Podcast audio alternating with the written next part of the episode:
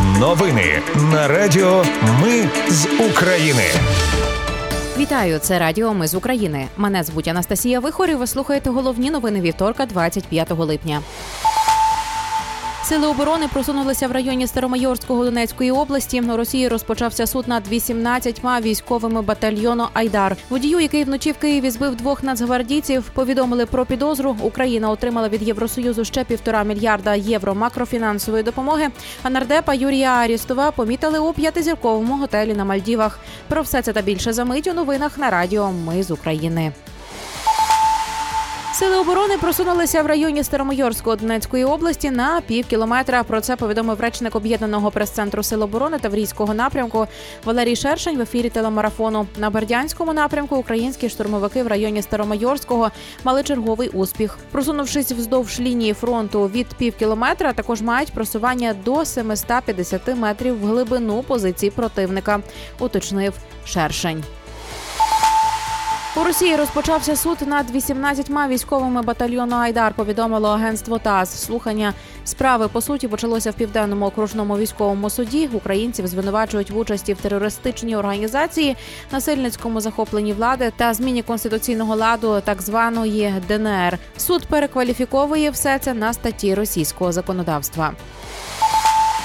Президент України Володимир Зеленський змінив склад ставки верховного головнокомандувача. Він вивів зі складу екскомандувача Нацгвардії та ввів новопризначеного Олександра Півненка.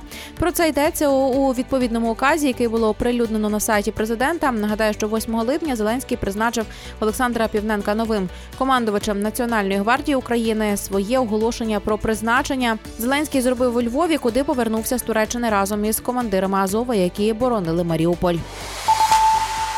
На Буковині двоє мешканців Чернівецького району налагодили канал незаконного переправляння осіб за кордон. Про це повідомляє офіс генпрокурора. Зловмисників викрили під час спроби за 3700 євро та 6 тисяч доларів перевести до Румунії двох військовозобов'язаних.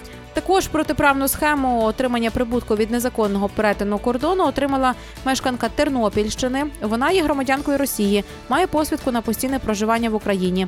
І за 5 тисяч євро, і за 18 тисяч доларів жінка допомагала чотирьом громадянам України призовного віку потрапити до Румунії. Водію, який вночі в Києві збив двох нацгвардійців, повідомили про підозру. Йому висувають порушення правил безпеки дорожнього руху, що призвело до смерті потерпілого.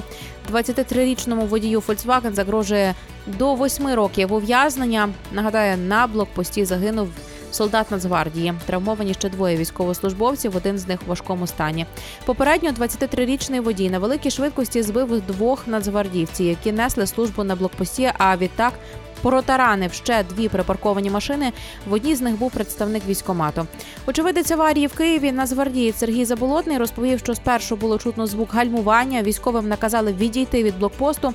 Один з них встиг відскочити, інший загинув. За його словами, водій, який скоїв наїзд на військовослужбовців, не намагався втекти з місця аварії. Поліцейські не виявили в нього ознак сп'яніння. Румунія приєдналась до гарантії безпеки для України, представлених на саміті НАТО. Про це повідомляє прес-служба Міністерства закордонних справ Румунії. Про рішення приєднатись до гарантії безпеки очільниця румунської МЗС повідомила держсекретаря США Ентоні Блінкена під час телефонної розмови. Вони обговорили також зрив Росією зернової угоди та заходи, яких Румунія може вжити для підтримки транзитних потужностей для сільськогосподарської продукції з України. Україна отримала від Євросоюзу ще півтора мільярда євро макрофінансової допомоги. Це черговий транш від загальної суми у 18 мільярдів євро. Іспанія відправила в Україну нову партію танків Леопард, швидких броньованих авто, вантажівок і різних видів боєприпасів. Про це йдеться на сайті іспанського міністерства оборони. Інші чотири леопарди 2А4 передані урядом Іспанії вже вирушили із Сантандера до Польщі. Вчора польовий шпиталь прибув до Польщі. Повідомили у відомстві.